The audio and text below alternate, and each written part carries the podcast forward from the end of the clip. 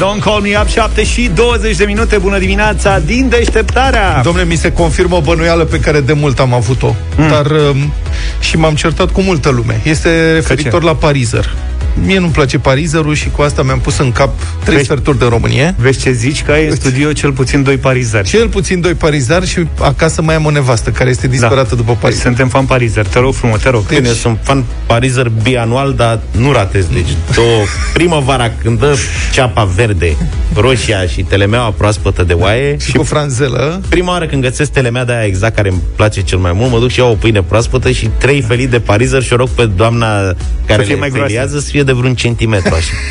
Da. Și le Primăvara este și parizerul. Uh-huh. Pe da, vremuri chestia asta se chema submarin. Nu știu dacă se mai cheamă submarin acum. Aia când îl băgai în pâine. Aha. Da. Se făcea... Da, da, da.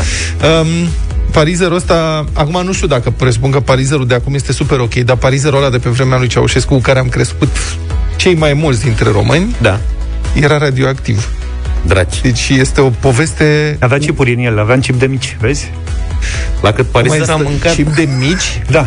Ce? De când eram mici. A, de când eram mici. Păi nu, că mă gândeam că merge și chip de mititei, știi? Că aveam chip de mititei. și cu mititei nu știu ce nu să știi ce e în ei, Da. Dar ești lucrat... sigur că parizerul de acum o fi mai bun decât ăla de atunci? Băi, N-aș băga mâna în foc. Din toată inima. Stați că vă dau imediat explicațiile. Apropo de mititei și de ce în ei, da. în anii 90 lucram într-o redacție, cum erau redacțiile alea din anii 90, prin tot soiul de subsoluri, de nu știu ce, și uh, lângă redacția respectivă, într-o margine de București, era o cârciumă de asta de cartier abia deschisă care nu mergea deloc. Dar deodată lângă cârciuma cu pricina, s-a mutat o redacție cu 100 de jurnaliști infometați. Și el a început să facă mici. Băi, erau mici ca aia n-am mâncat în viața mea. E. Și după vreo trei luni, ziarul ăla n-a ținut mai mult de trei luni, dar după vreo trei luni așa, când era pe final, toată redacția mânca în fiecare zi mici acolo, într-una. Bă, ne-am dat seama că dispăruseră toți câinii din cartier. și ca jurnaliști am început să facem diverse legături neplăcute. Hai mă, nu cred. Luca se uită clipoc la... Băi, au dispărut. Erau nu, că știu de dar nu cred. Bun, erau, deci erau, mi- moment, da. erau mici vietnamezi? Da, da, cred că nu Am știu ce să zic. Dar n-ați tras o concluzie atunci. Nu, n-am, n-am putut ancheta demon... nu s-a finalizat. N-am da. putut demonstra nimic. Dacă n-ai mai trecut pe acolo, era același gust? Nu s-a terminat, n-am mai... Pa, da, n-ai mai început. Niciodată. Când a plecat redacția, a plecat și, Cred și mic, da. micăria. Am înțeles. Deci ăsta, Parizerul, ce? Că a fost... Deci... Și stă, lasă-mă să ghicesc. A. Ah. Norul radioactiv de la Cernobâl nu, a trecut pe lângă nu fabrică... Ghicești, nu, nimic. Este un scenariu de film aici. Yeah. Adevărul s-a aflat în urma unei investigații făcută de un funcționar al CNSAS, Consiliul Național pentru Studierea Arhivei Secu- Arhivelor sectorilor securității. A terminat da. de studiat alte dosare și a intrat în Parizer? Da, s-a dus la Parizer. Băi, deci e incredibil. În America s-ar face un film pe povestea asta. Deci, prin anii 80, 80, la începutul anilor 80, o ingineră pe numele ei Mariana Vasile. Lucra la Inspectoratul de Stat pentru Controlul Calității Mărfurilor și a fost curioasă să vadă ce conțineau preparatele din carne, care se vindeau prin București și Ploiești, atunci când se vindeau, totuși. Și a luat 49 de probe de salam, mezel, parizer și așa mai departe. Iar rezultatele au fost următoarele. Conținutul de flor, 112, 289 mg pe, miligrame pe kilogram față de 30 de miligrame pe kilogram admis. De la peste 3 la peste 10 ori mai mult. Efecte toxice cumulative, cancerigen. Conținutul de elemente radioactive, uraniu 238 față de 0,1 microcurie pe gram admis, probele conțineau până la 7,3 picocurie pe gram. Stai mă, puțin au pus un... Stai. Radiu 226. Era parizer cu LED. Nu da. vă mai dau datele deja. până la 60 de ori Dacă mai mult. Dacă bec în el... Conținutul de plumb. Stai, gata, am înțeles. Dar eu asta cu uraniu nu, nu înțeleg. Sigur era fabricat pe lângă norul de la Măi, erau 40... Nu puneau ăștia uraniu deliberat, încă uraniu 4... e scump. Nu, foloseau nu știu ce filofosforină depus înlocuitor de uraniu. respectiv, da, un înlocuitor clay. și un soi de clay, da. da. Și clayul ăla aparent avea toate aceste... Eu cred că asta ne-a făcut pe noi mai puternici ca nație. mai ales pe ăștia care au mâncat parizăr mult, da. Că uite, Conținutul... nu se mai lipește nicio boală de noi. Conținutul de arsen arsen de peste șase ori mai mult. Rezultatele analizelor au ajuns la securitate și au luat-o în sus, pe linie, adică pe la Emil Macri, șeful direcției a doua, Iulian Vlad, adjunctul ministrului de interne, șeful securității la un dat, Postelnicu, Ceaușescu, totul a fost mușamanizat. Deci eu sunt curios ce s-a fi întâmplat cu doamna inginer din anii 80, mă rog, sunt 40 de ani de atunci, nu știu dacă mai trăiește săraca, dar cred că a avut viață grea cu parizul respectiv. Eu cred că dacă eu dacă ceva bare de de asta de parizer. da, s-ar putea face, e dreptate, un film cu Julia Roberts. Dosarul Julia Roberts e Parizer. Dosarul Parizer. Parizer. dosarul Pelican, dosarul, dosarul Parizer. Parizer, cu Julia mai în vârstă, acum cercetătoare de... Parizer. Te dați în două ferii de Parizer să le cercetezi, că simt că e ceva neregulă. Fii atent da. cum zice, Julia, cercetătoare de da. Parizer. Cercetătoare de Parizer. Luminează noaptea. Da. 7 și 33 de minute. Ați văzut, domnule, ce fac polițiștii locali, cât de activi sunt, sunt plini de inițiativă. Mă rog, au și un trecut în... Adică ei au avut întotdeauna tendința asta să fie activi, să aplice legea fără milă. După ce generații întregi au vânat copiii prin parcuri și le-au dezumflat cauciucurile, au amendat băbuțele care vindeau pătrunjel, după ce au devenit polițiști locali, înainte erau gardieni publici de parc. Da. Dar după ce au devenit polițiști locali, a crescut și nivelul. Practic, activitatea lor a căpătat noi valențe. La Arad, de exemplu, luptă împotriva cerșetoriei pe viață și pe moarte. Am văzut. Da. Au făcut o mare acțiune în Arad. Au, au și riscat foarte mult. Da, pe pagina de Facebook. O acțiune riscantă. Au prins în flagrant un cerșetor, i-au confiscat banii, i-au luat banii din buzunar și au etalat după aceea și au pus fotografia. Deci toți banii cerșetorului i-au etalat. Știți cum etalează uh, narco... Deci polițiștii columbieni, mexicani, când da. fac captură de droguri. Așa ai noștri, dacă când capturează de la interlopi. Da. De la narcotraficanți Sume. și după aceea etalează 10 milioane de euro, 50 de kilograme de cocaină, heroină, nu știu ce, etalează așa și apar cu puști, mitraliere, și mascați. I-am prins, ia uite ce am prins aici. Așa au făcut ăștia, polițiștii locali din Arad, au etalat 113 lei. Eu am crezut că poza aia este un fake, pe bune, dar m-am apucat, deci, ca să vedeți ce înseamnă viața de reporter, m-am apucat să număr bancnotele și să fac totalul. Bă, într-adevăr, deci au numărat bine, 5 hârtii de, da, exact, 5 hârtii de câte 10 lei, 7 de 5 lei și restul de câte un leu. Și sunt așa cum e genericul din Star Wars, știi? Pleacă în perspectivă, începe cu valorile mari. Hârtiile de 10 lei, cele 5 hârtii de 10 lei, după care devin din ce în ce mai mici. Se pierd în zare cu hârtiile verzi de câte un leu. Mie mi-a atras altceva atenția, că cercetorul avea hârtii de 10 lei. Deci ori la Arad oamenii sunt foarte generoși, ori la din când în când schimba. Ori erau banii lui. Bă, poate erau banii lui, înțelegi? Acum, știm că, care-i treaba. Eu nu cred că un cercetor se duce la lucru cu bani la el. Acum asta să văd păi ca să aibă să dea rest, dar mici, nu mari. Băi...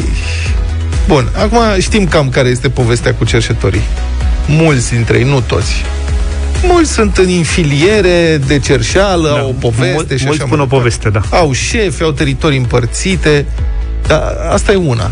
Demonstrează chestia asta dacă poți, trimite-i în judecată, demantelează rețeaua de cerșetorie dacă poți.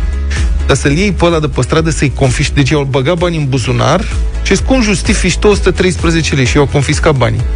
Bă, pe bune, asta mi se pare sincer, dincolo, că e cerșetor, nu e cerșetor, n-are nicio importanță. Mi se pare un abuz îngrozitor. E ca și cum te-ar opri pe tine, Luca, te-ar buzunări și ți-ar găsi două happy hippo. zice... Să justific. Da. Marfi. Justifică tu Ați happy hippo. De unde ai tu happy hippo, te-ar întreba. Lucrezi undeva unde se produce happy hippo? Nu, mai spune. Mai să nu mai zicem marca, o să ne spune colegii de la vânzări. Tu bombonele. Da. Ciocolățele, te rog. Ciocol- Ciocolățele, da. Dacă se, se fie cu cremă. Cu cremă. Cu cremă și napolitan. Deci cum e posibil, mă, să confiște banii omului? De unde știi? Eu cum justific? Acum am și eu, deși eu folosesc carduri, mai am și eu niște cash în buzunar. Oprește poliția. Ce face aici? Păi, umplu pe stradă, le-aș spune. Ia scoate tot ce e din buzunare. De ce, aș zice eu? Ca așa vreau eu, bă, că eu sunt polițist local. Înțelegi? Și m-ar întreba, de unde ai tu 65 de lei și 50 de lei? Am remarcat că monede n-avea. Adică cerșetorul nu i-a confiscat metal deloc. Bă, le-a tras după ei. da. Și, serios, este un scandal monstru în Arad lumea indignată, cum e posibil, au postat pe Facebook, nu știu dacă mai este, ia stai să dau un click de pe link, să văd dacă mai există postarea. Avea vreo 2000 de comentarii negative ieri seară. Da, mai este are 2100 de comentarii. Să mândri în continuare. Da, să mândri în continuare. Bun, am înțeles, combatem cerșetoria, dar nu putem combate cerșetoria fără să facem abuzuri și mai ales fără să ne facem de râs domnilor gardieni, ăștia, domnilor polițiști locali din Arad și din alte orașe? Ca să nu ajungem în situația asta, nici într-una, nici în uh, cealaltă, poate cel mai bine ar fi să mergem la școală astăzi. Mai avem la timp, școală. orele încep în general la ora 8 în dimineața asta. Arad începe la 8 și un sfert. Da, mă rog, cel puțin în unele zone ar trebui să înceapă diferit, nu? Așa da, era da, da vorba da, da, ca da. școlile să înceapă la ore diferite. Da. Până că cei mici sunt deja în drum uh, spre școală și ne ascultă. Am vrea să vorbim cu voi, cei mici, în câteva minute și să ne spuneți care e prima oră de azi la care vă duceți la școală după un an de vacanță mai mult sau mai puțin vacanță, care e prima oră? Sunt și eu curios cu ce oră începe școala. Mai țineți minte, mă, când începea școala la noi și ne uitam pe orar și dacă cumva era ceva gen matematică, fizică, astea, ne-a apucat tristețea, mai ales de luni.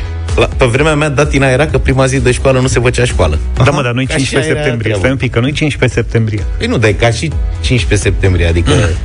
Mai mult sau mai puțin? La mine datina era că se făcea școală. Mamă, și ce școală se făcea? Începea cu matematică și fizică, era nasol de tot. Care-i prima oră, copii? De cine vă e dor? De cine nu vă e dor deloc?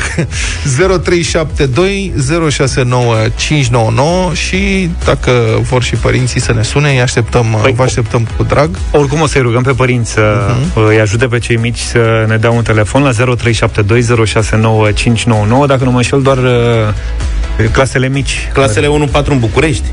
Atenție. Mă rog, pregătitoare 4. Ne referim la toată 04, țara. Da. Sunați-ne. Vorbim despre prima zi de școală cu voi. Ce așteptați de la ea? 0372069599. De asemenea, mesaje pe WhatsApp, audio, în mod special la 0728 111222. Vă așteptăm!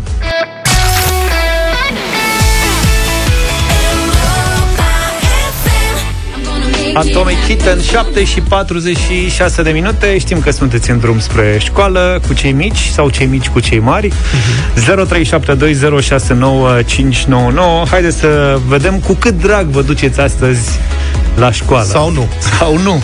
Albert, e în clasa 4 Bună dimineața, Albert. Bună. Neața. Bună dimineața. Bună dimineața. Ești pregătit de prima zi de școală?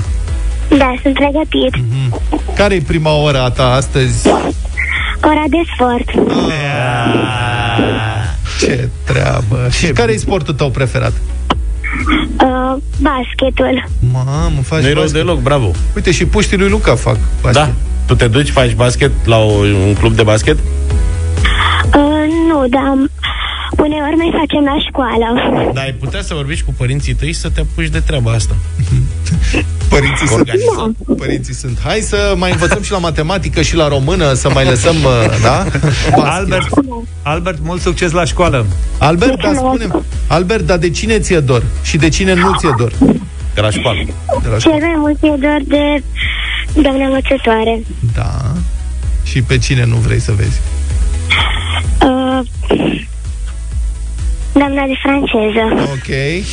Doamna de franceză L-am băgat pe Albert acum Măcar nu som sincer Da, are probleme de mic Ce naiba Orvoar, Albert Orvoar, da Să vezi tu Ștefania, bună dimineața Bună, Ștefania Bună! Bună! Ștefania e clasa a doua. Ia zine, Ștefania, te duci cu drag astăzi la școală? Da. De cine ți-e dor? De doamna învățătoare și de colegi. Așa, de toată ai, lumea, practic. Ai vreun coleg uh, pe care vrei să-l vezi în mod special? Da, pe am văzut-o și de ziua mea, dar tot suntem cele mai bune prietene. Excelent. Bine, Ștefania, uh, știi care e prima oră? Da, avem de poveste, adică am, citim o poveste și apoi o scriem într-un caietel. Ah, ce tare! A, și tu ce poveste ai citit? Uh, uh, cheia să zăpezi. Cheia să zăpezi. Au, Ștefania, dar câte cărți ai citit în perioada asta cât ai stat mai mult pe acasă? Uh, nu știu, nu le-am numărat. Uh, dar jocuri pe calculator mai știi câte? Șapte am zis să mami. Șapte. Șapte. Șapte cărți sau șapte jocuri? Lasă-o așa, cărți. Șapte cărți. Și jocuri, nu? Jocuri m-am jucat cu prietenii. Mm-hmm. Ce joc joci cu prietenii? Păi fața ascunsă la capra și leapsa. Se mai joacă în undeva... De unde ești tu? Poftim? Ștefania, de unde ești tu? Din ce oraș? Sunt din, sunt din Craiova. Din Craiova se mai joacă Da, acolo domnule, capra. se păstrează tradițiile Ce în tare. Craiova. Da. Ștefania, te pupăm. și jocuri fără ecran. Îți, îți mulțumim pentru telefon, Leapșa. te pupăm și îți urăm mult succes la școală. Mulțumesc! Baftă! Ilinca e clasa a patra. Bună dimineața, Ilinca. Bună, Ilincuța. Bună! Bună dimineața! Bună. A, uite pe cineva hotărât care sigur a citit mai mult de șapte cărți în perioada Tu asta. de unde ne suni, Linca? Eu vă sunt din București. Din București. Și cum e traficul? E aglomerat. E Ai aglomerat, văzut? a? Da. Îți plăcea mai mult școala online? Te trezeai și te puneai în fața tabletei și era mai simplu? Nu, îmi place mai mult așa, față în față, să-mi văd toți colegii și Auzi, da- să mai vorbesc cu ei. Ce-ți lipsește din școala asta spre care mergi astăzi? De ce ți-e dor? De ce ți-e dor, da? De colegi. De colegi și îmi e dor să ies la tablă. Ți-e dor să ieși la tablă. Nu cred. Ce tare. Auzi, da, tu ai luat numai premiul întâi până acum, nu? Nu neapărat. Mamă, ce Nu tare merită. ești. Mie mi-era foarte frică să ies la tablă, pe cuvânt. Eu, Era o- eu mă împiedicam de multe Era ori. groaznic. Îți ținem pumnii, papa. Ilinca, Bravo. te pupăm, mult succes, la revedere. Marta e clasa a patra și ea, bună dimineața. Bună. Marta. Bună dimineața! Bonjour. Ce faci, Marta? Bine, Din ce oraș ne suni? la școală, Din ce oraș ne suni, Marta? din Brașov. Din Brașov. E foarte frumos în Brașov. Da, dar cred Ție- că e și frig la ora asta. Ție de ce ți-e dor? Sau de cine ți-e dor? De toată lumea. De toată lumea, dar e ceva ce nu prea îți place, n-ai vrea să mai încerci? Hmm? Mie îmi place totul. Totul îți place? Îți place și să ieși la tablă? Da. Dacă când deschide doamna catalogul așa, n-ai emoții? Nu, pentru că știu că învăț bine. Vezi bine care e materia ta favorită? Matematica. Matematica. Bravo. Ești foarte tare, bravo, Marta, matematica. Mă simt- Succes, Marta, îți mulțumim da. tare mult. Mulțumim, baftă! Ne-a sunat și Ionuț. Ionuț uh, e părinte. Bună dimineața! Ionuț. Salut, Ionuț. Salut, Ionuț! Bună dimineața, băieți! Cu Ei, câtă care- bucurie Da, îți duci aproape- copiii la școală? Am, am fost puțin mai harnic, deja am rezolvat problema asta. Pe lângă optimistul vostru, aș vrea să revin cumva cu picioarele pe pământ. Da. Referitor la școlile de cartier, cel puțin în Iași, am observat un fenomen că portarul ține poarta închisă până se adună măcar 4 spre 100 de copii la poartă, ceea ce nu este ok din Și punctul meu de de ce vedere. face asta? De Și cred ce, că- de ce face asta? pe, ca să-l citez, pentru că el este plătit să deschidă la ora 8. Aha, bună.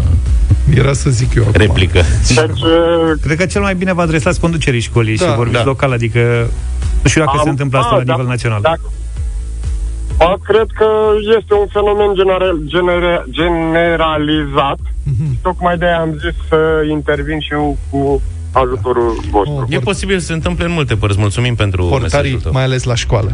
Acolo pot să intimideze la maximum. Da, mă, Da, sunt da, da. foarte importanți, ca, Portarii- precum polițiștii locali în Da. La discuția de mai devreme. instituțiile publice, portarii sunt frate împărați. Da, Mamă, dar la școli, unde intimidează pe aia mici, acolo sunt bărbați adevărați, pot să intimideze pe aia mici. Mamă, ce tari sunt. Agnes, bună dimineața! Bună, Agnes! Bună! Bună dimineața! Bonjour! Mamă, câtă Ce veselie! tonus! Tu ești clasa a patra! Da.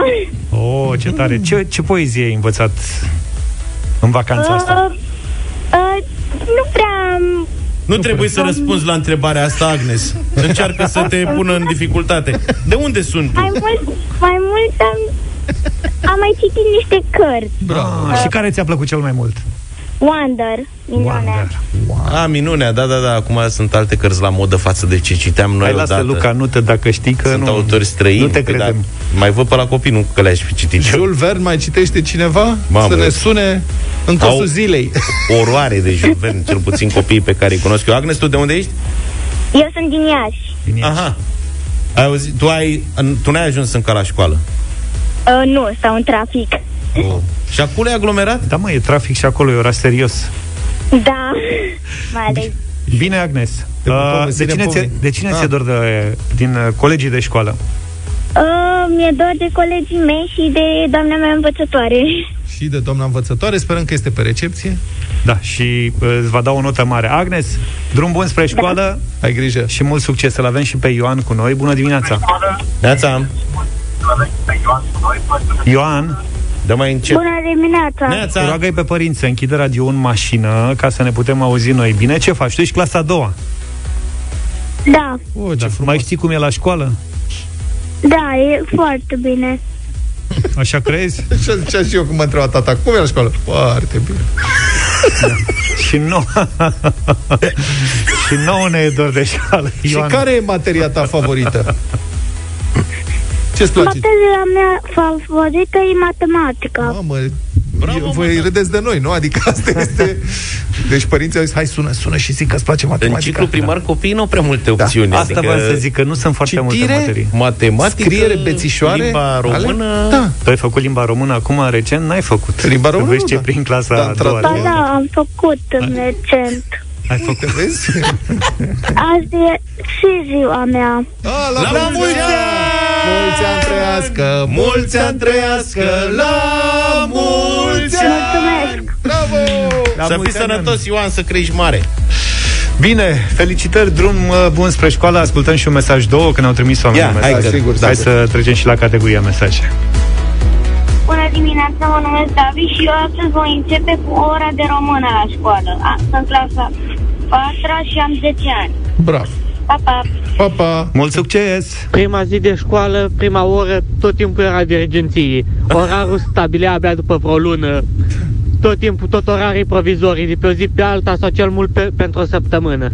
Uite și un adult marcat Eu nu de înțeleg. povara școlii. În ce disciplină ați crescut voi? Nu e La mine adevărat, și la totul noi era... foarte da, da, clar. Da, da. Nu, la Și începea, început ți-am încă zis. se regăseau uh, Începeau profesorii, nu... orele astea favorite ale copiilor de azi, matematică, fizică. Eu cred că părinții, eu vă spun, le zic, bă, su- sunați, sunați pe ăștia și ziceți-le că vă place matematica. Sau fizica, să-i, să-i vezi cum le, să-i simțim așa cum leșină. Știi? Cum, să, matematică! Bună dimineața, sunt Răzvan din Brașov, am 12 ani, iar prima noastră oră este de educație socială. Ah, Să așa știi că poate și ai fi. mei, și Ștefan și Radu, tot matematica o preferă. Versus Bună română. dimineața, eu sunt Albert din Timișoara. Prima oră este matematica. Mi-e dor de frau și nu mi-e dor de școală. Asta e foarte tare. Deci e un dor pic de ciudat. doamna, că frau e doamna în limba germană. Mulțumim, domnul Luca. Dar nu mi-e dor de școală. Deci avea să o vadă în curte. Luca înțelege puțină germană Normal, și de-aia Luca. A ne-a făcut putut germană, să- 14 Da. ani, a 15 ani.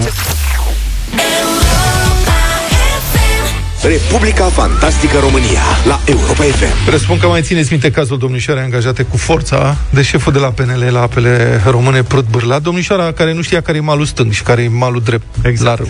Domnișoara de la Master, de la Master Club. Ancheta Recorder.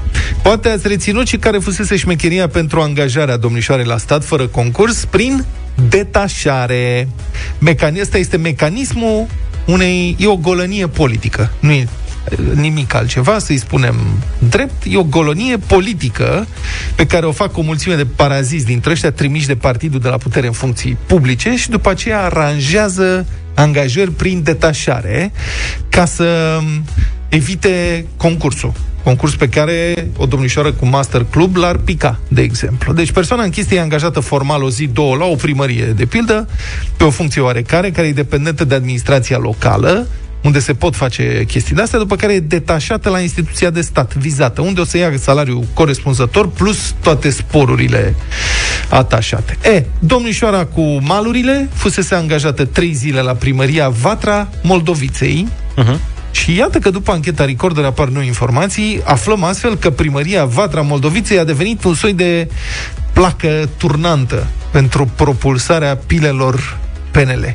Știri Suceava.net a aflat că tot la primăria Vatra Moldoviței a fost angajat formal la sfârșitul anului trecut și un consilier județean al PNL Suceava, un domn pe care îl cheamă Tudorel Titianu sau Tizianu, dânsul a devenit inspector de stare civilă la primăria asta, aflată la 100 de kilometri departare de casa lui. Deci el ar fi trebuit să facă, în principiu, naveta. Da, mă, dar merită naveta, să știi. Uite, Vatra Moldoviți are procent 100% la angajare. E mai tare decât Harvard și orice altă... E important să știi pe ce, în ce investești. Și după doar o lună la primăria Vatra Moldoviței, acest domn a fost detașat pe funcția de șef al Comisariatului Județean pentru Protecția Consumatorului Suceava. Dar știi că asta mai mult la Vatra Moldoviței, pentru că n-avea 5 ani la master. O avea 5 ani la master. Doamna deci... avea 5 ani la master și a stat două zile acolo. Așa e. Dânsul a stat o lună. Da, stați, mai avem. Tot de la primăria Vatra Moldoviței a fost detașat la serviciu de gospodărire a apelor Bătoșan chiar tăticul directorului general adjunct de la ape. Un pensionar în vârstă de 69 de ani. Tăticu e pensionar. Da. Deci Tăticu fusese angajat 8 zile la primăria Vatra Moldoviței, a aflat de data asta reporter de Iași. Asta vechime. Da, și după asta a fost detașat la ape și urma și dânsul săracul să facă o navetă de 140 de km zilnic dus întors pentru jobul ăsta. Important e sigur să rămâi activ cât mai mult după pensie. Leafa undeva pe la 3500 de lei bani în mână, fără sporuri, plus pensioara, că se cumulează toată afacerea.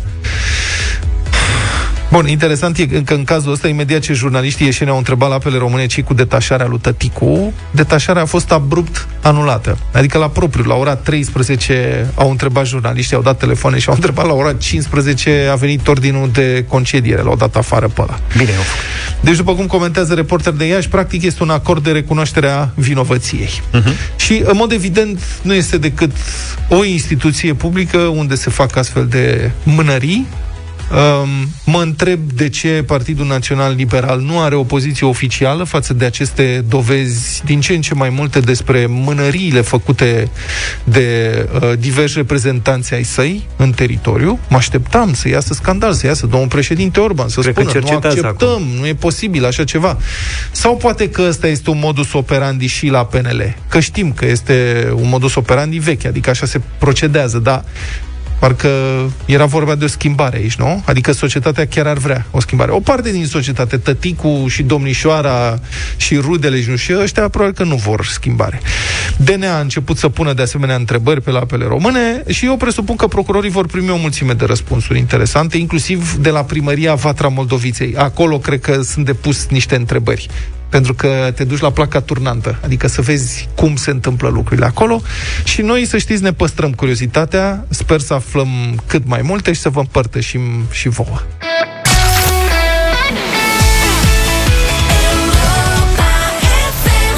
E, și acum mai acum, știți bine, Facturiada, dacă v-ați înscris pe site-ul nostru pe europafm.ro, aveți șansa să câștigați plata facturii, plata facturii înscrise, evident. Dacă ați făcut lucrul acesta, aveți o șansă acum. Anca Voinescu din Timișoara are o factură la gaze de 331 de lei. Nu-i nici mult, nu-i nici puțin, dar dar are 10 minute la dispoziție Anca Să ne sune înapoi Anca Voinescu la 0372 069 599 Te așteptăm!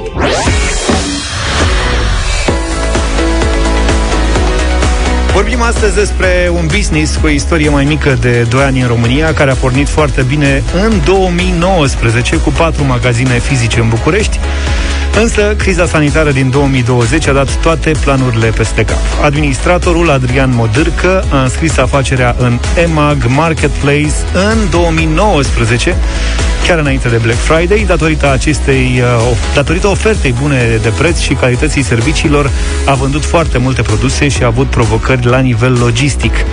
Pentru că a vrut să se concentreze asupra dezvoltării businessului, a renunțat la gestionarea directă a comenzilor și a înrolat afacerea în programul Fulfillment by EMAG. Stăm acum de vorbă cu Adrian Modârcă, administratorul lanțului de magazine Premium Store Bosch, pentru că ce poate fi mai inspirațional pentru un antreprenor, antreprenor decât să asculte povești reale ale celor care au pornit pe un drum construit și consolidat.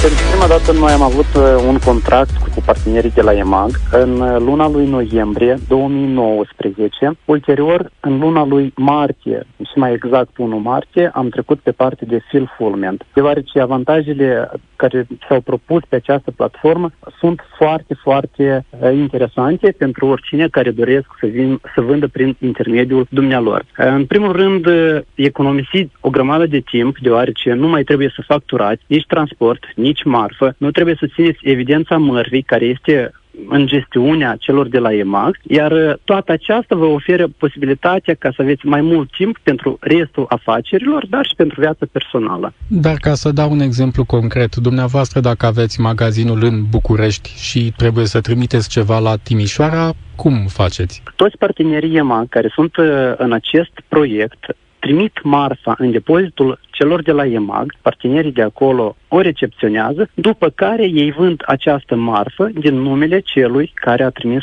către ei. Dau exemplu. Dacă noi, Premium Store, apărem pe platforma EMAG, atunci noi trimitem marfa la ei în depozit, iar dumnealor acea marfă o vând mai departe către clienți. Noi singuri stabilim prețurile care urmează să fie produsul uh, dat vândut prin intermediul lor. Ei facturează, ei trimit cu transportul, cu curierul în cazul dat, ei își asumă toată responsabilitatea ca această marfă să ajungă până la clientul final. Cum v-a afectat uh, pandemia vânzările în magazinele fizice și cât a contat în acest context colaborarea cu EMAG? Pandemia, într-adevăr, a avut un uh, rol negativ asupra afacerii care o conduc aici în România, dar să știți că a fost un avânt mai mare pe partea de online, deoarece oamenii au avut mai mult timp pentru a studia anumite produse. De asta și creșterea a fost mai mult pe online. EMAG fiind un canal foarte puternic pe partea de online, ne-a ajutat nu numai ca să vindem aceste produse către clientul final, dar și în promovarea rețelei noastre care o avem de patru magazine aici în București.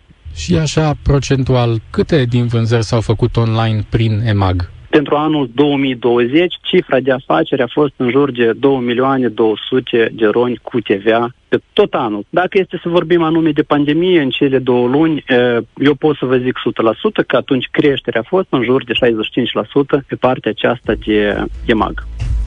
L-am ascultat pe Adrian Modârcă, seller pe EMAG Marketplace.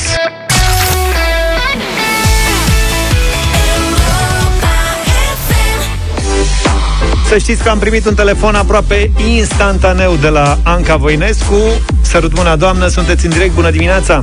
Neața! Bună dimineața! Bună An- dimineața! Anca din Timișoara ne-a sunat. Cum e la Timișoara?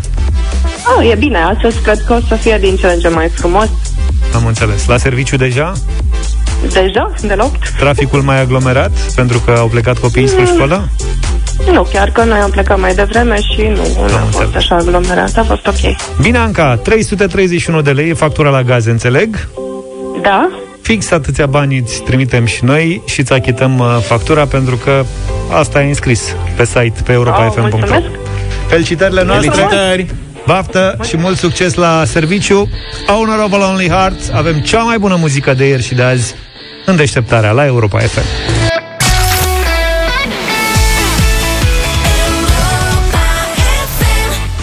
DJ Project și Andy a retrograd 8 și 37 de minute. Prieteni Europa FM lansează un nou proiect editorial, Deșteptarea României. Îi spune o linie de emisiuni în care oameni relevanți din țara noastră vor fi puși în dialog cu voi, ascultătorii noștri, pe subiecte relevante privind viitorul nostru în România. Deci o să-i dăm la lei îi aruncăm în arenă. Vom aborda împreună teme legate de educație, de sănătate, de infrastructură, de justiție, în fine, cum spuneam, teme care descriu acum, din păcate, mai degrabă înapoierea României, dar care ar putea fi și catalizatoare pentru progresul țării noastre. Interviurile cu public, practic, deșteptarea României vor fi difuzate în direct, evident, în fiecare vineri, imediat după știrile de la ora 13. Iar moderatorul principal va fi Cătălin Striblea. Bună dimineața, Cătălin! Bună dimineața tuturor! O să începem acest uh, lung șir de dezbateri naționale cu uh, tema educației. Uh-huh. Chiar uh, de săptămâna asta se va produce acest lucru, dar nu numai pentru că a reînceput școala fizică, ci și pentru că, dacă vă aduceți aminte, în barometrul Europa FM pe care noi l-am făcut în luna ianuarie, am cerut publicului să ne spună care este prioritatea guvernului și spre surpriza noastră, într-o oarecare măsură, mi s-a spus că anul acesta cel mai important lucru pe care trebuie să-l rezolve Guvernul României este educația. 42,2% dintre cei care au răspuns la sondaj au spus că educația este prioritate zero pentru noul guvern. Și atunci am zis să începem de maniera asta, adică să strângem opiniile voastre și să aducem oameni relevanți, importanți în fiecare vineri cu care să stați de vorbă despre subiectul uh, acesta. Și o să îi întrebăm pe oameni chiar începând de astăzi de ce s-a prăbușit calitatea educației în România. Și sigur, mulți poate să mă contrazică, dar sunt măcar câteva date, elemente principale care arată acest lucru. Uh-huh. În primul rând, rezultatele la testele PISA sunt în permanentă scădere din anul 2012 încoace. Deci e o rată care trebuie să ne îngrijoreze în acest moment. Rata de analfabetism funcțional se menține undeva la peste 40% dintre absolvenții de școală din România. Adică aceștia, deși pot să citească un text, nu înțeleg ce spune, uh, ce se spune în el, ce vrea să spună acel text. Și de asemenea avem un abandon școlar unul dintre cele mai îngrijorătoare din întreaga Uniune Europeană. România este pe locul 3 dintre toate țările Uniunii Europene în care copiii ori nu mai ajung să termine școala, ori termină, cum să spun, după clasa a 12-a, uh, nu mai merg nicăieri. Desigur, avem și cea mai mică rată de absolvenți de facultate din întreg spațiul european și sunt tot atâtea motive de îngrijorare. Dar mai mult decât atât, majoritatea experților pe care i-am consultat de-a lungul timpului ne spun un lucru foarte clar. Noi nu știm pentru ce îi pregătim pe copiii din România la școală, adică ce ar trebui să se întâmple cu ei după ce termină școala, în afara acumulării unor cunoștințe. Toate datele, așa cum spuneai, arată mai curând înapoierea României decât modernizarea sa. Iar scopul nostru în această dezbatere este tocmai să declanșăm acele lucruri care pot să ducă la modernizare, să găsim problema principală din acest domeniu, să o dezbatem împreună cu oameni pe care îi vom aduce în fața dumneavoastră și să reușim să facem o schimbare măcar mică, măcar un pas înainte. Vă pot spune de pe acum că vineri va veni la deșteptarea României la 1 și un sfert profesorul Daniel Funeriu, cel care a făcut o reformă morală a educației din România, poate una dintre cele mai importante, și care uh, a identificat câteva puncte pe care vă invităm și pe voi să, să le auziți, să le dezbateți, despre prăbușirea calității în învățământul românesc. Așadar, vineri, aceasta va fi prima discuție, dar uh, Până atunci, așteptăm opiniile voastre ale tuturor pe acest subiect. Întreaga săptămână le adunăm, le punem în față, mm-hmm. le distribuim pe internet, încercăm ca împreună să găsim un răspuns la această întrebare. De ce s-a prăbușit calitatea educației în România. Mulțumesc, Cătălin. Așadar, um, prieteni, avem acum câteva minute, am vrea să vorbim despre asta. Această întrebare e și pentru voi. De ce s-a prăbușit calitatea educației în țara noastră în ultimele decenii? Care credeți că e principalul motiv? Sau care ar fi, în opinia voastră, principalele motive pentru care învățământul românesc nu doar că nu face performanță, dar pare să meargă din ce în ce mai rău de la un an la altul, an după an. Vă așteptăm la 0372 069 599 acum. Vrem opiniile și judecata voastră în deșteptarea ce s-a întâmplat, ce se întâmplă cu educația în România, de ce s-a prăbușit calitatea învățământului. 0372 069 599 Intrăm în direct în câteva minute, sunați-ne și dați-ne și mesaje audio, dacă vreți, pe WhatsApp la 0728 3 de 1 3 de 2. Sunați-ne, vrem opinia voastră și mai ales judecata voastră.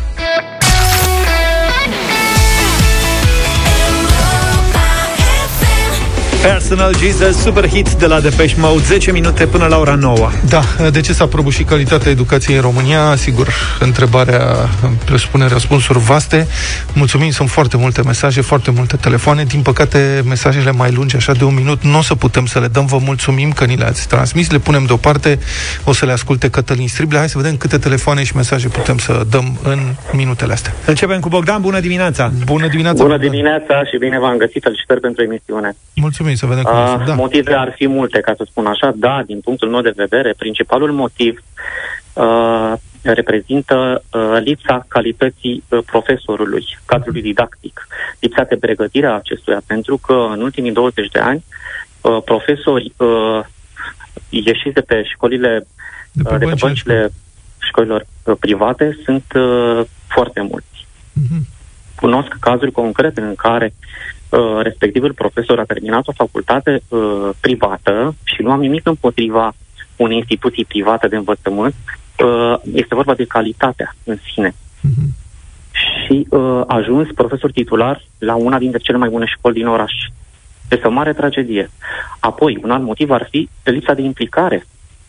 Uh, există multe meditații particulare. Eu cred că aș merge pe uh, evaluarea profesorului prin rezultatele elevilor. Băi, și atunci o să dea numai nota 10. Nu există, păi nu există evaluare la școală, profesor de profesor. Evaluare prin teste naționale, uh, interșcoli. Păi se fac teste naționale și sunt un dezastru complet de fiecare dată. Nu știți cum... Bun, Tică, în cazul acesta... Jumătate nici nu mai ajung la bacalaureat. În cazul acesta trebuie schimbat profesorul. Ar trebui eliminată titularizarea.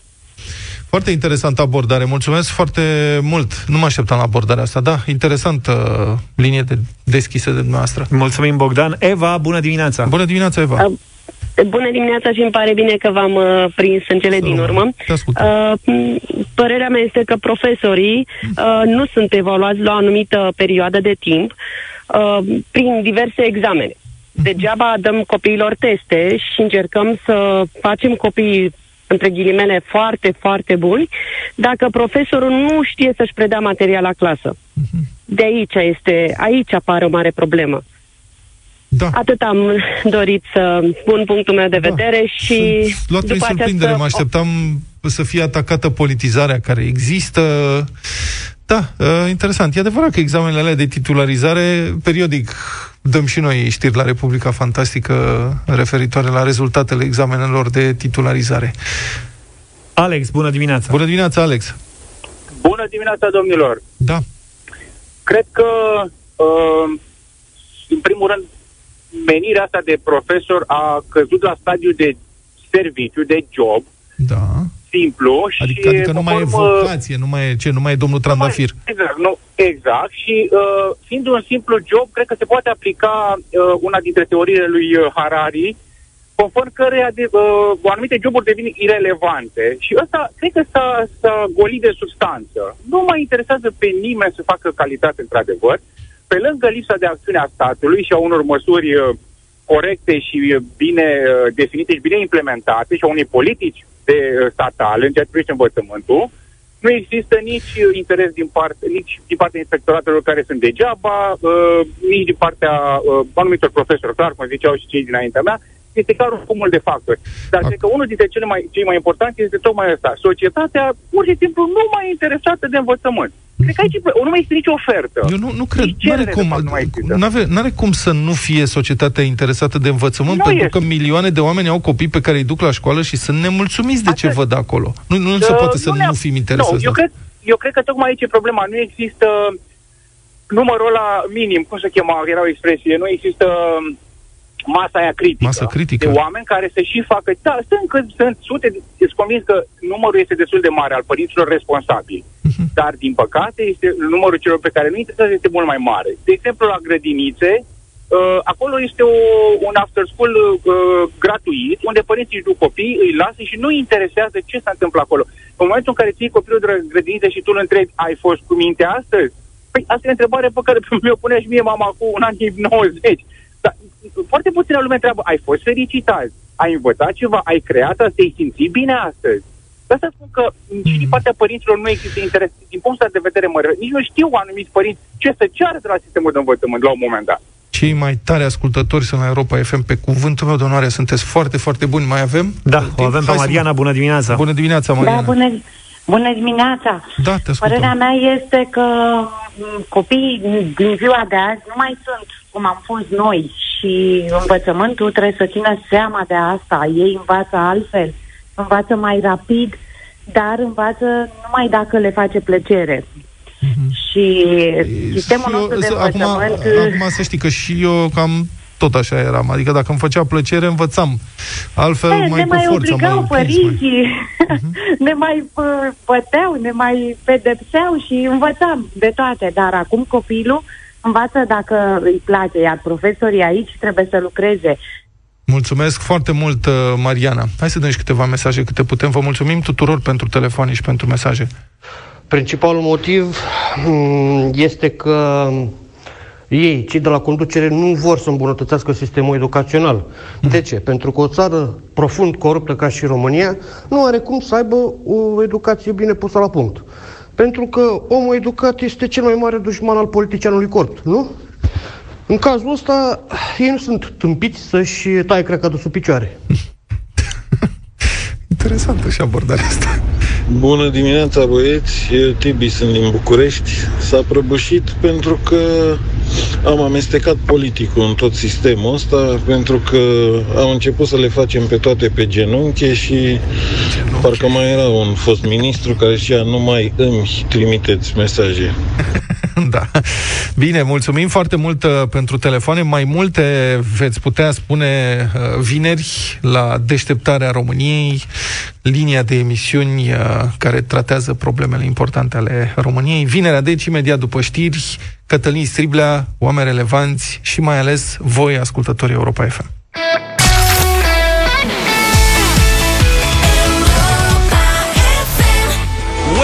Call, Maroon 5 V-ați trezit cu deșteptarea, sper, în această dimineață. 9 și 10 minute. Poliția se confruntă cu numeroase provocări și atacuri surprinzătoare. Mă refer la poliția română, aia mare Nu doar la poliția locală Care ați văzut, se luptă cu cu traficanții de... Doamnele în vârstă, traficante de pătrunjel și mărar și cu mari afaceriști în cerșetorie de la care confiscă 113 lei la Arad. Dar și Poliția Mare are probleme dificile, grele dificile. În Giurgiu, de exemplu, persoane încă neidentificate au spart un depozit al poliției, care e fostul sediu al Poliției Municipale care acum a devenit depozit. Asta spune ceva și despre cum se lucrează în poliție. Deci au spart depozitul de unde au furat, printre altele, și un câine polițist. Ce,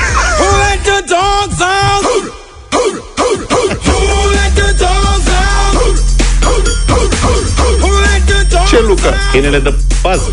Erau cinci câini acolo. Stai puțin, era pensionat câinele? Nu știu, nu știu, nu avem detalii. Erau cinci câini la acest depozit ai poliției și unul pare să fie ales libertatea. Patru lătrau, ăsta a venit și s-a gudurat. Da, da poate, poate era în timpul lui liber. Ăsta a luat mită încărnat. Cred că a plecat cu spărgătorii. A zis, eu fug peste graniță. L-a fi luat-o static, mă. Au mai dispărut diverse bunuri și o uniformă de poliție Captana E o căutare pentru uniformele de poliție în ultima vreme Domnul polițist local de unde era dânsul Care a vândut la Mureș uniforma de poliție Da, da pe OLX. Acum, uite, a dispărut uniforma de poliție de la Giurgiu. Criminaliștii, au venit criminaliștii, au amprentat pe toți polițiștii care au intrat în clădire și lor le-au spus că vor să deosebească amprentele lor de cele ale eventualilor suspecți. Aha. Mă înțelegi? A făcut schemă. nu e pentru voi, e să vedem noi ăia. Să fie. Să fie aici, da. Nu știu dacă au împrentat și câinii. Sperăm că fără nicio legătură cu uniforma de polițist furată la Giurgiu, la Arad a fost arestat un domn care purta uniformă de polițist și oprea conducătorii auto în trafic. Na, ai văzut făcea... la ce folosesc uh, uniformele? Cred că e același, dar dânsul... Deci avea uniformă, da, exact, și practic el era, se făcea pe polițistul în intersecție. Ce tare. Da. În autoturismul celui bănuit au fost descoperite mijloace de avertizare luminoase.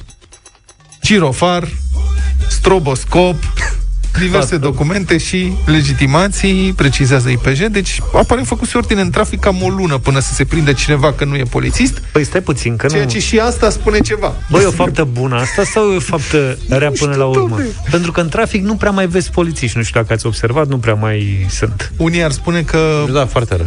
mai bine că nu vezi, că știi, sunt momente în care, cel puțin în București sau în orașele mari, este un blocaj teribil într-o Păi da, da, intersecție. atunci un organ al statului ar putea să elibereze Nu, zona. și ajunge acolo și vezi de ce e blocajul. Este un polițist Ah. care di- dirigează circulația. Uite, vezi, se Nu e tot confirmă timpul din așa. studio.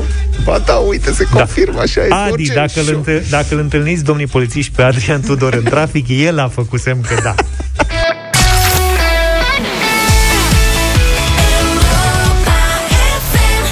Miley Cyrus, Midnight Sky, am ascultat în deșteptarea 9 și 17 minute. În primul duel românesc de la Australian Open a câștigat Canada. Semi-românesc, da. A câștigat uh, Bianca Andreescu, a învins-o pe Mihaela Buzărnescu după un meci interesant în care Bianca a câștigat primul set 6-2, Mihaela a revenit, a egalat după un set câștigat la 4, iar în decisiv uh, punctul culminant a fost la scorul de 3 la 3, atunci pe serviciul uh, Biancăi Mihaela a reușit uh, să conducă cu 40-0, dar a ratat succesiv toate cele trei mingi de break, după care s-a prăbușit. S-a terminat meciul, practic. Și de acolo Bianca Andreescu a câștigat uh, game-urile rămase, s-a impus cu, cu 6-3, o nouă prăbușire uh, atât de caracteristică tenisului feminin și dacă tot vorbim de fete care au probleme de genul ăsta, urmează de la 9 și jumătate meciul Soranei Cârstea cu o altă româncă, Patricia Maria Țig. Taci, taci, că avem bătălia hiturilor în câteva minute.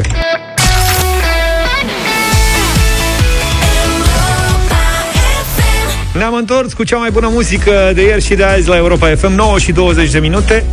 O nouă seară de cover de la 9 la altceva, piese cunoscute în interpretări mai puțin știute într-o nouă seară altfel la Europa FM cu Andrada Burdalescu, așadar la ora 9 Dintr-o superbă listă de piese am ales și noi uh, fiecare câte una și hai să vedem ce iese. Luca, tu ești primul.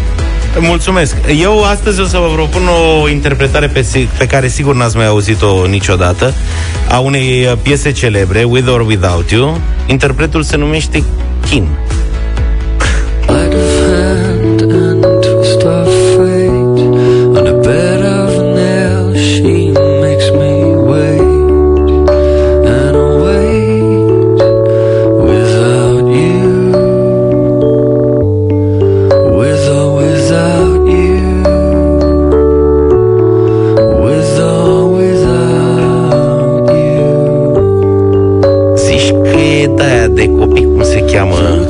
Un carusel. Ce cu cheia. Un carusel de Cutiuță la? muzicală. Dar vreau să vă spun că așa...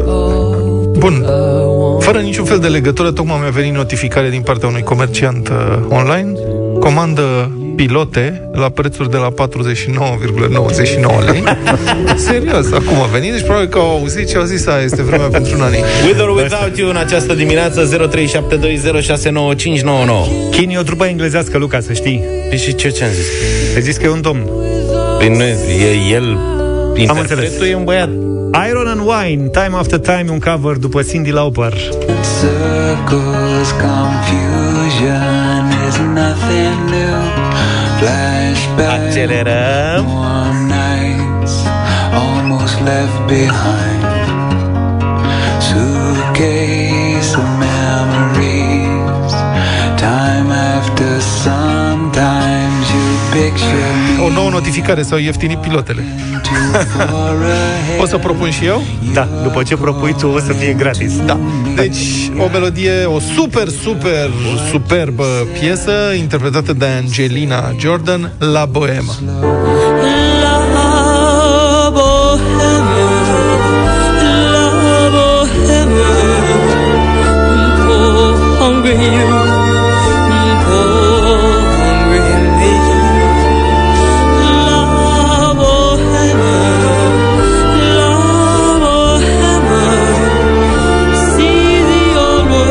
nedrept însă să o pomenim doar pe Angelina Jordan, fiindcă este implicată și Star Music Corps Force Band. 0372069599. E o filarmonică nordică. Se simte. Forți vă arăți. Stabs Music Chorus. Hai să vedem 0372069599. Bogdan, bună dimineața! Salut, Bogdan! Salut! Bună dimineața! Clar voi vota cu Vlad în această dimineață. Da, băie, mă, mulțumesc Bără, că așa o să foarte întâmple. frumos. Alin, bună dimineața! Neața, Alin. Bună, Alin. Bună dimineața! Salut! Uh, Luca, în mod normal aș fi votat with or without you, dar varianta asta sună ca un somnifer. Așa că e prea de dimineață pentru a ne culca din nou, așa că merge time after time. Time after Eu îți time! mulțumesc Bun. pentru gândurile frumoase. Plină de energie. Mulțumesc! Roxana, bună, Bună, dimineața! Roxana! Bună! Alo, bună dimineața! Mă bucur că pot înclina balanța pentru Vlad. Mulțumesc Vlad. foarte frumos la Boema, Charles Aznavour, acum în Eu interpretarea ți-am zis, Angelinei ți-am zis Ciuța. că alegi cel mai bine dintre Da, noi. da, da, da, Adi, da. bună dimineața! Salut, Adi. Salut! Neața, neața la toți băieți! Să Eu noroc. votez cu Him. Kim! Chin, ai văzut? Ai luat și tu, stai că s-a, Yes. prins, s-a prins Luca puțin mai târziu că el era. Eu, cum? Claudia, bună dimineața! Bună, Claudia. Bună, Claudia! Bună dimineața de la Cluj! Bună! Boema! La Boema, mulțumesc foarte mult! Nu Victorie pierdeți scurtă. emisiunea de diseară cu muzica altfel, o să vă placă foarte mult.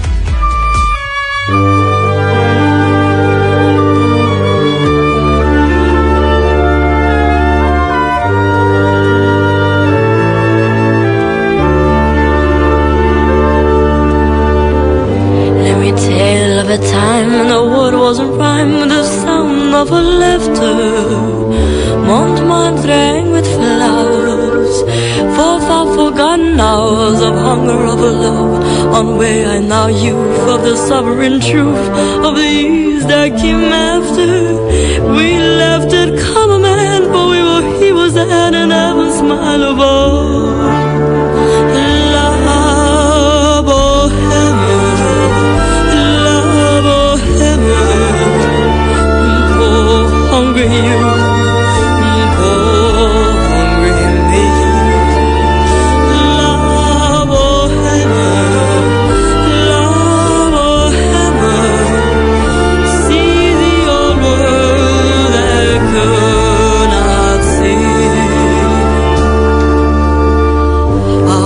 Innocent hearts who imagined their arts could be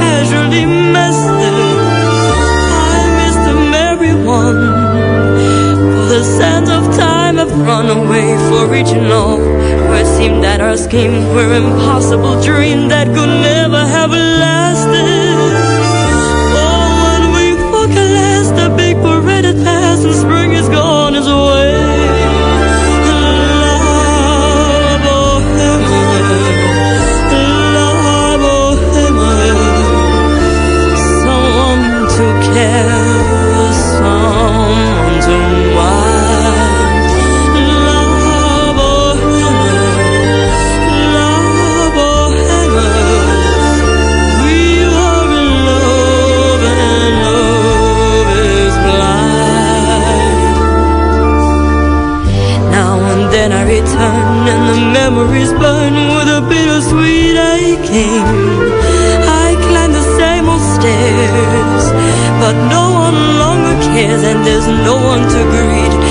streets where we walked, in the bars where we talked, to the world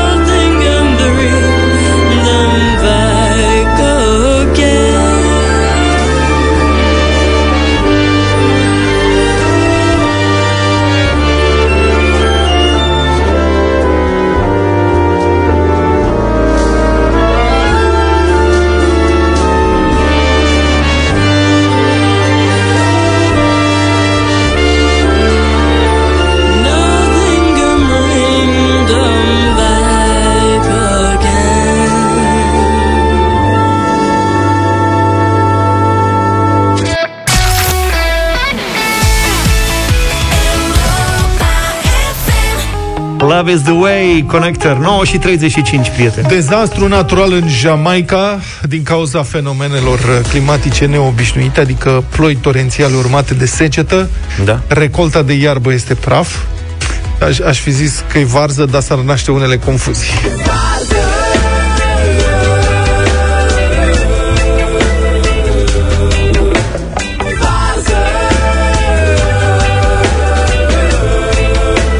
tragedie! E jenant din punct de vedere cultural, a declarat un consultant al cultivatorilor de marihuana. E trecută la Ministerul Culturii acolo. E jenant. Cum ar fi crize de mici în România. Da. Totul e distrus, spune un fermier. Bidi bidi bang bang bidi bang bang bidi bang bang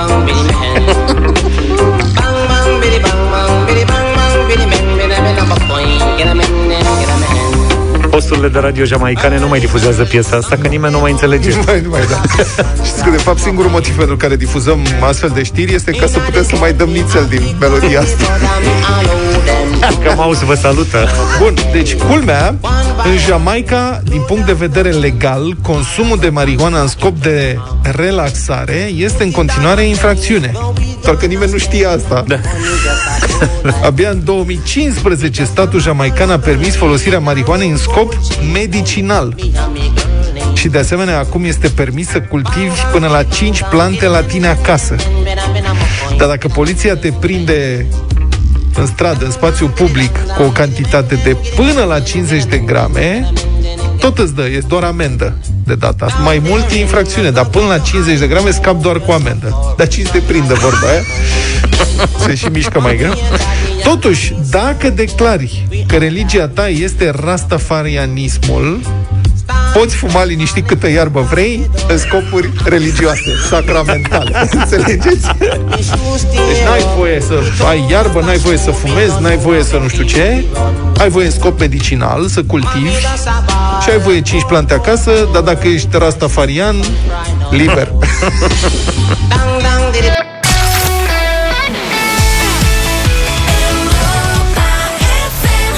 I want to break free de la Queen 9 și 47 de minute. Madlena zilei în deșteptarea. La această dată, în 1976, a fost lansat faimosul și foarte controversatul film al lui Martin Scorsese, Taxi Driver. Filmul este un thriller psihologic care se petrece într-un decor urban descompus. În New York, în anii 70 New York era practic falit. Aproape așa ca București și într-o stare foarte, foarte proastă. În acest film, spectatorul urmărește un veteran de război din Vietnam care are dificultăți severe de readaptare la viața civilă.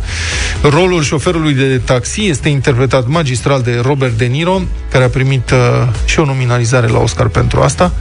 De Niro s-a documentat, s-a documentat intens pentru rolul lui, s-a și angajat pentru câteva săptămâni ca șofer de taxi în oraș, ca să vadă cum este și a circulat noaptea. Incredibil cum se făceau filmele atunci. Da, cred că și acum se fac, cum actorii acum au performanțe. De lucrurile ce? merg repede. Atunci se pregătea ani de zile un film. Tot De Niro a fost în uh, Raging Bull, Taurul Furios, uh-huh. uh, protagonistul unei schimbări uh, radicale de greutate. El acolo s-a îngrășat foarte mult, s-a îngrășat până s-a desfigurat. Uh-huh. Adică oamenii făceau foarte mari sacrificii pentru Și eu mă pregătesc de un film acum, practic, de asta. Revenind la film, scena în care De Niro dialoghează cu el însuși în oglindă, exersând răspunsul la un eventual dialog cu un agent de securitate, este de neuitat. You talking to me? You talking to me? You talking to me? Well, who the hell else are you talking? You talking to me? Well, I'm the only one here. Who the fuck do you think you're talking to? Ați sesizat și peisajul auditiv din, în care descrie și mai bine atmosfera în care trăiește eroul principal, pentru că înregistrarea asta, adică momentul are loc în încăperea, mă rog, în camera de zi a lui Robert De Niro, în camera în care locuiește. Și acolo sunt sunete din apartamentul, din apartamentele din jur, în permanență. E o agresiune auditivă permanentă asupra lui De Niro, mă rog, asupra eroului și asupra spectatorului. O mare controversă a provocat distribuirea unei adolescente de 12 ani în rolul prostituatei pe care o salvează eroul uh, principal, Jodie Foster. A debutat astfel fulminant și a primit și ea o nominalizare la Oscar pentru un rol secundar. Ea a explicat mai târziu că echipa de producție a făcut mari eforturi pentru a asigura protecția psihologică în timpul filmărilor.